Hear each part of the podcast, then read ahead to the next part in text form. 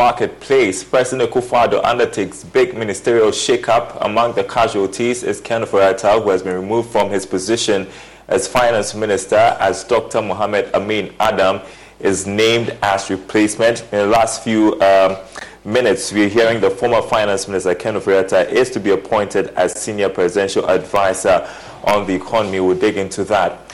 Also coming up, inflation back to an upward trajectory in January, hitting 23.5%. We'll hear from the government statistician.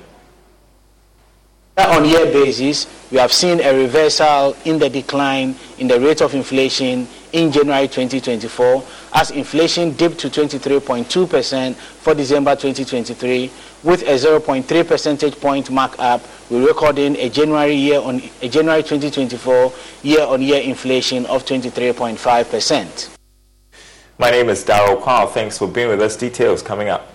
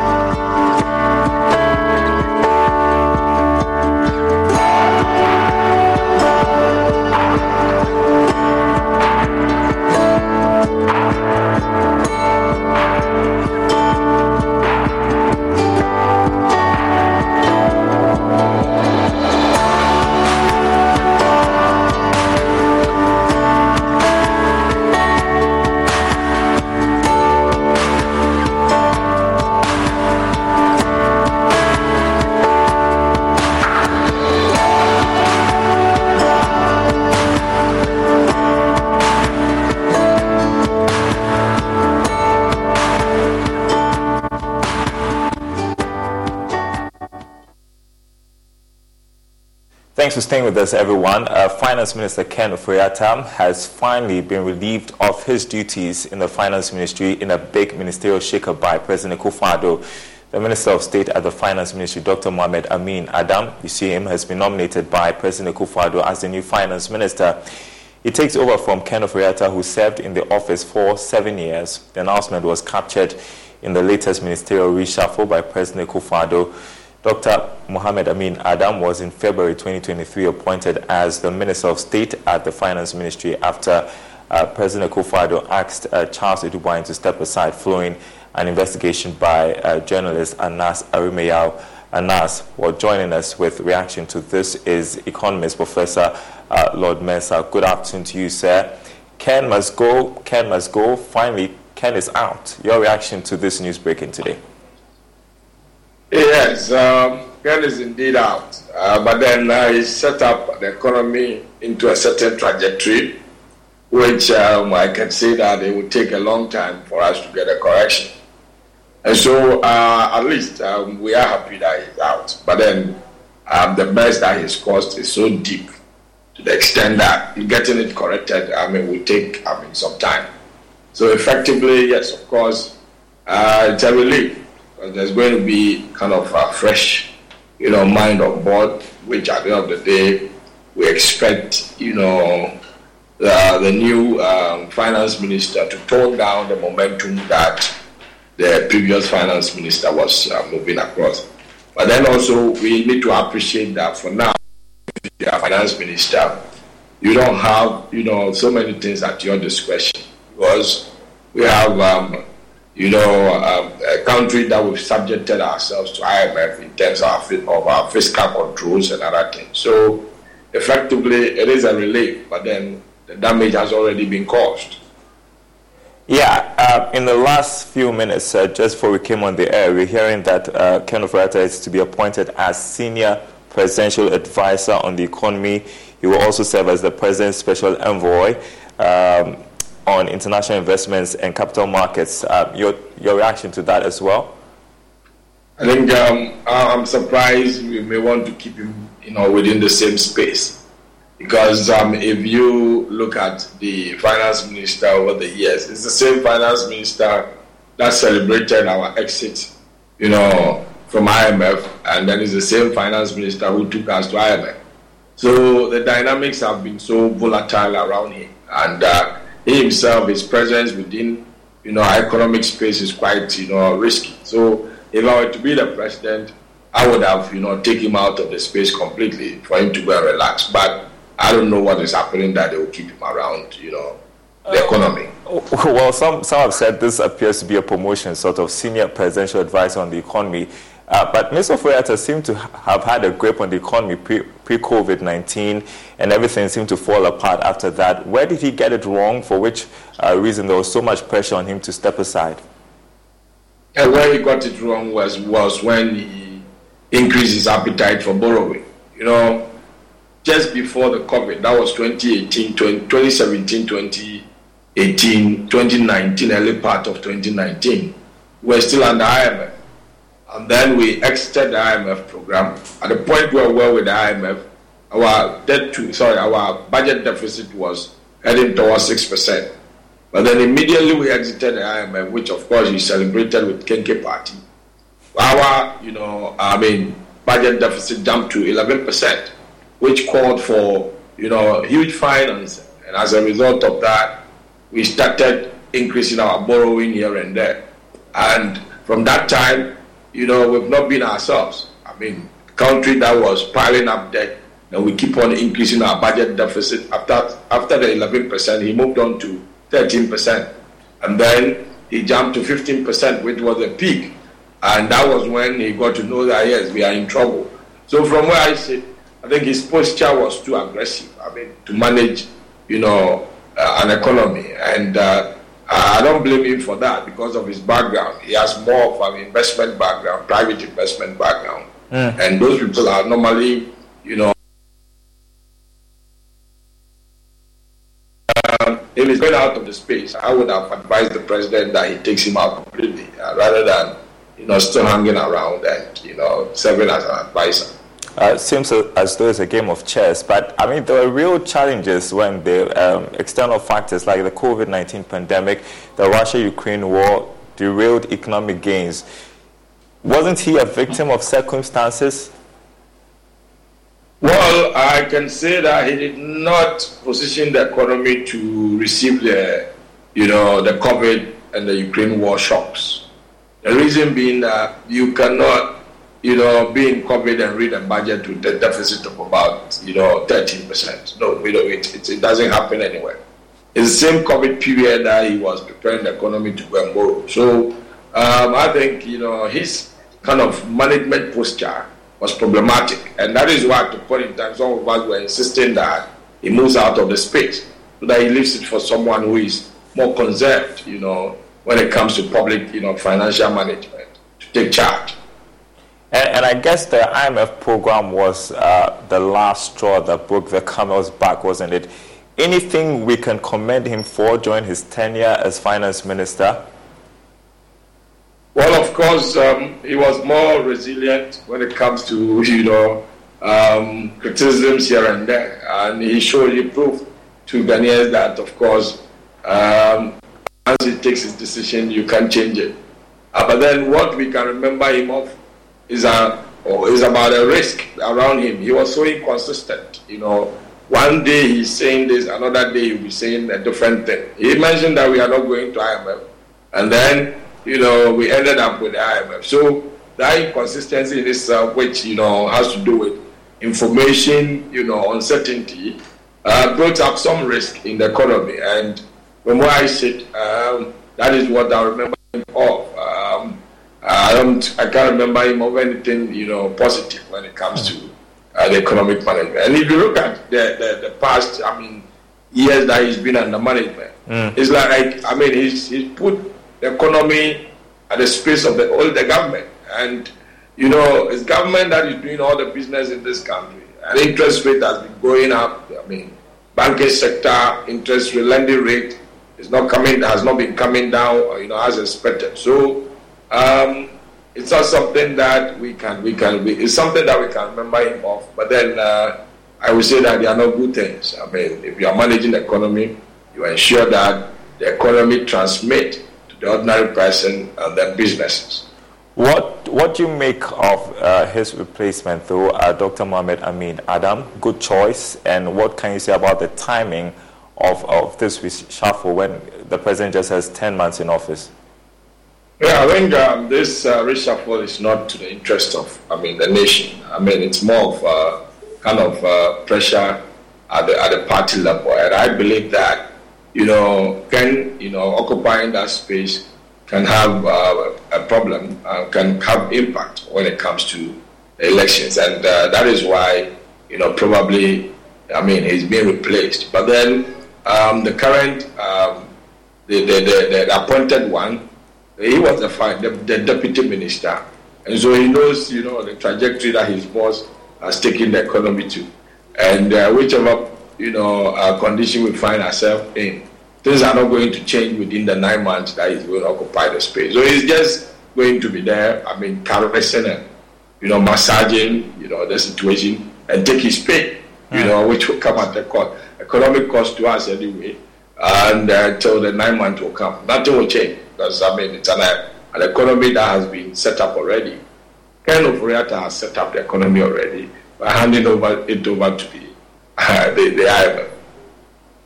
All right. Uh, thank you so much, Professor Lord Mensah, for speaking with us uh, this afternoon. Appreciate it. Now, we are turning to inflation. Another story we are looking at for you. Inflation for the month of January has risen to 23.5%, according to the Ghana Statistical Services Consumer Price Index. This is an increase from the previous rate of 23.2%, which is influenced by a sharp increase in non food items, including housing, clothing, and transport. Food inflation, however, continued to witness a decline. Professor Samuel Kwabena is government statistician. On year basis, we have seen a reversal in the decline in the rate of inflation in January 2024 as inflation dipped to 23.2% for December 2023 with a 0.3 percentage point markup. We're recording a January year on a January 2024 year-on-year inflation of 23.5%. From a trend perspective, this is the first time in the last six months that we are seeing a reversal of the decline. Since the month of July 2023, we have consistently seen a decline in year-on-year inflation. We recorded 43.1% for the month of July 2023, dipped to 40.1, subsequently dipped to 23.2 percent for the month of December 2023, and in the month of January 2024, we've seen a reversal of the decline that we've seen in the last six months from 20, 23.2 in the month of December 2023 to 23.5 in the month of January 2024. On a month-on-month basis, overall inflation since May 2023, we continue to see a swing for each of the months since May 2023.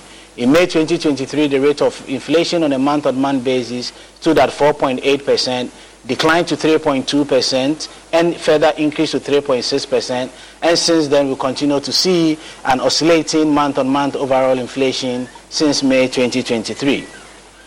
Disaggregating rate of inflation from a food and non-food perspective, and also inflation for locally produced items and inflation for imported items, for the month of January 2024, food inflation stood at 28.7%, indicating, indicating a change to 27, 27.1% for the month of January 2024. In January 2024, food inflation stood at 27.1% relative to December 2023, 28.7%. All right, senior finance lecturer at the University of Cape Coast, Dr. Seyram Kawor, joins um, us on Zoom. Good afternoon to you. Uh, it's been a while. Great to speak with you. We'll, we'll talk about the ministerial reshuffle in a bit, uh, but first, your reaction to um, the latest figures from the Statistical Service.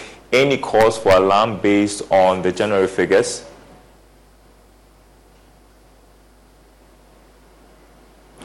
Well, I'm told uh, Dr. Seyram Kawor is frozen. We're going to try to get him back on. But uh, as we have been pointing out, this is a rise from the 23.2% uh, that we witnessed in uh, December 2023. Uh, Seyram Kawor is back with us. So I was just asking, uh, Doc, if there's any cause for alarm based on the figures we are seeing in January.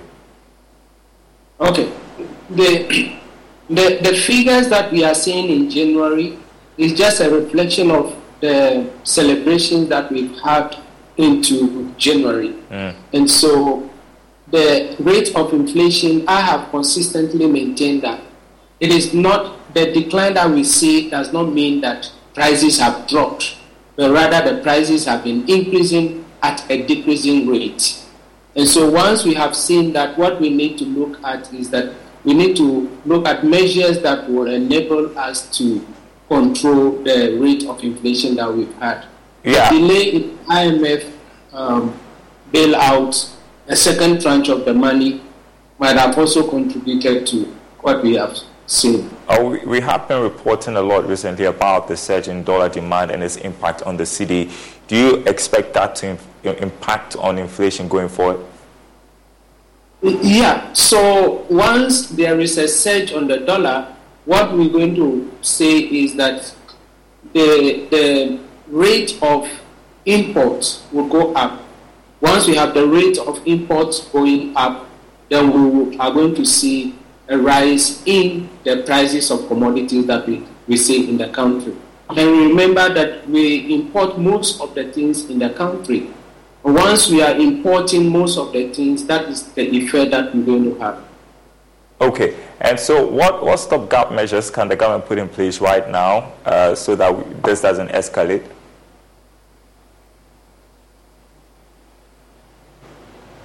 Seyram Kawor is, is frozen one more time. Uh, we're just discussing uh, inflation and uh, the latest figures, 23.5%. We're, we're also going to take a look at the latest to do with the ministerial reshuffle. As we've been reporting uh, this afternoon, the former finance minister is not exactly out yet. He may be out of the finance ministry, but he has a new appoint, appointment. He's a senior presidential advisor on the economy. He's also going to be serving as a president's special envoy on uh, international investments and capital markets. And so uh, we're keeping our eyes on that. Really wanted Seyram Kawor to uh, uh, react to that. Um, I hear you are back, Seyram.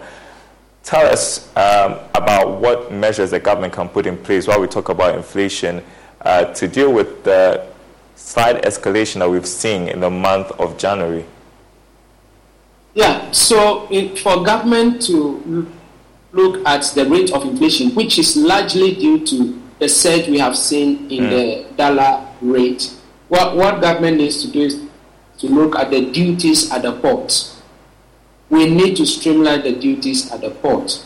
Um, prices of commodities are going up because importers are paying so much in terms of duties. And these duties are aligned with the dollar.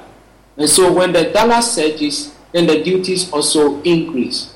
There has been a lot of taxes that have been introduced this year. Okay. We have the emission, we have the other VAT tax and all other taxes. These taxes are not going to be paid by the sellers, the traders, or the manufacturers. They are going to push these taxes to the consumer.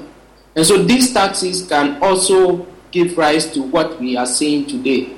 Per the Vice President um, assertion in his vision for the country, where he said that some of these taxes will be abolished. Okay. And he's part of the government they should try to abolish those taxes now so that the country will benefit from them and not to wait until election or after election. All right, I, just wanted to take a bite on uh, today's breaking news story. We have been reporting about the replacement of Ken Ofori-Atta as uh, Finance Minister. Dr. Mohamed Amin Adam has been nominated to take his place. Also, uh, we have been reporting that Ken Ofori-Atta will now become the senior presidential advisor on the economy. Uh, your take on the decision by the president and what potentially, it, how potentially it can impact the economy.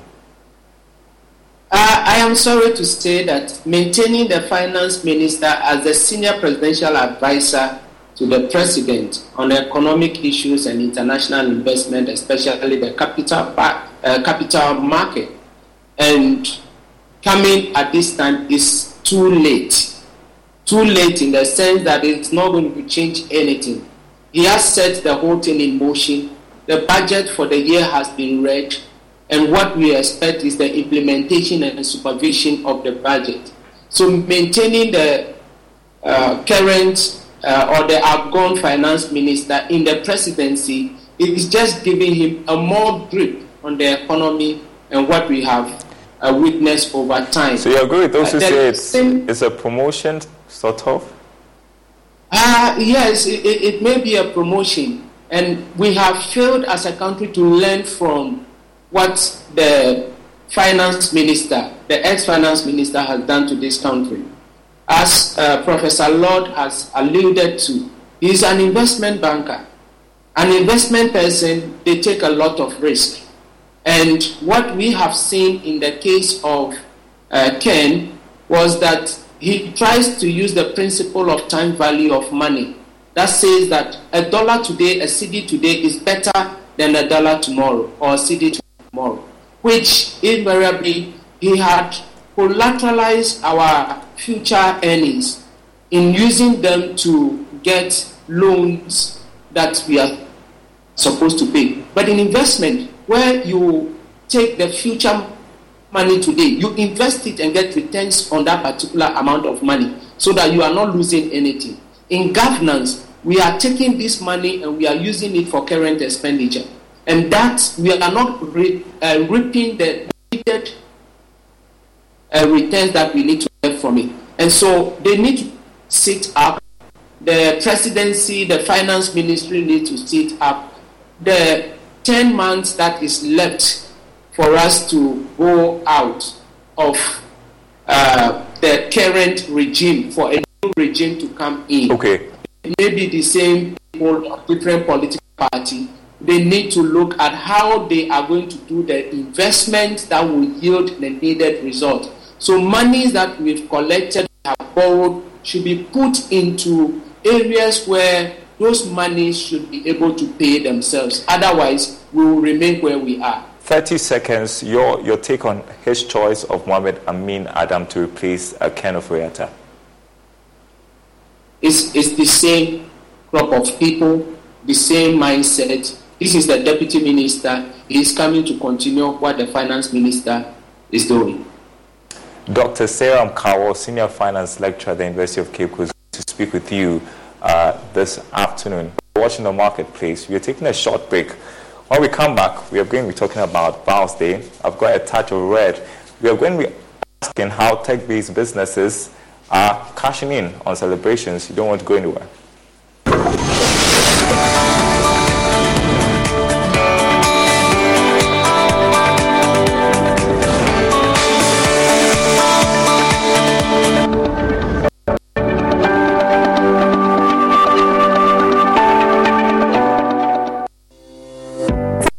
Clear and thrilling podcasts and live shows, download and listen to us on Apple, Spotify, TuneIn, Google Podcasts, MyJoy Online, Amazon services like Echo, Amazon Music, and Audible, Stitcher, Adom Online, Overcast, and Pandora. Take note of everything. Sign up for the multimedia digital platforms now to stay updated. Into a new era of news consumption with myjoyonline.com, your go-to destination for cutting-edge journalism, giving you the most credible stories from business to politics and from sports to entertainment. myjoyonline.com introduces an upgraded news website meticulously designed to empower you with an enriched browsing experience like never before. Experience the future of news browsing with myjoyonline.com.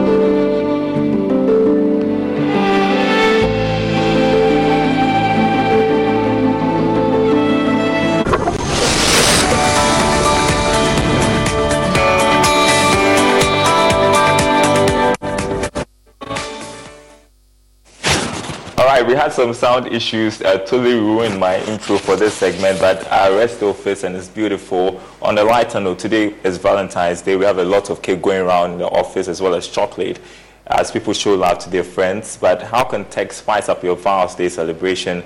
Monitoring the trends for us is lead for Eyes of Africa, Henry Kobler. He joins us. Uh, Henry, we are going to try to make this in two minutes. A lot of breaking news to do with the finance minister's removal from office, um, if you like. How is technology enhancing Valentine's Day celebration? Thank you very much, Tayo. I think that usually you, you look at um, tech as being an enabler that helps uh, push whatever it is whenever the celebrations are there. I mean, it happens during Black Friday, Christmas, and Easter. And so when it gets to Vows Day, obviously you're having a lot of people show love to their friends and their loved ones. And so you would have tech come in uh, one way or the other. I mean, if you look at social media, I call them social media entrepreneurs, you'd realize that there's a lot of um, hampers flying all over.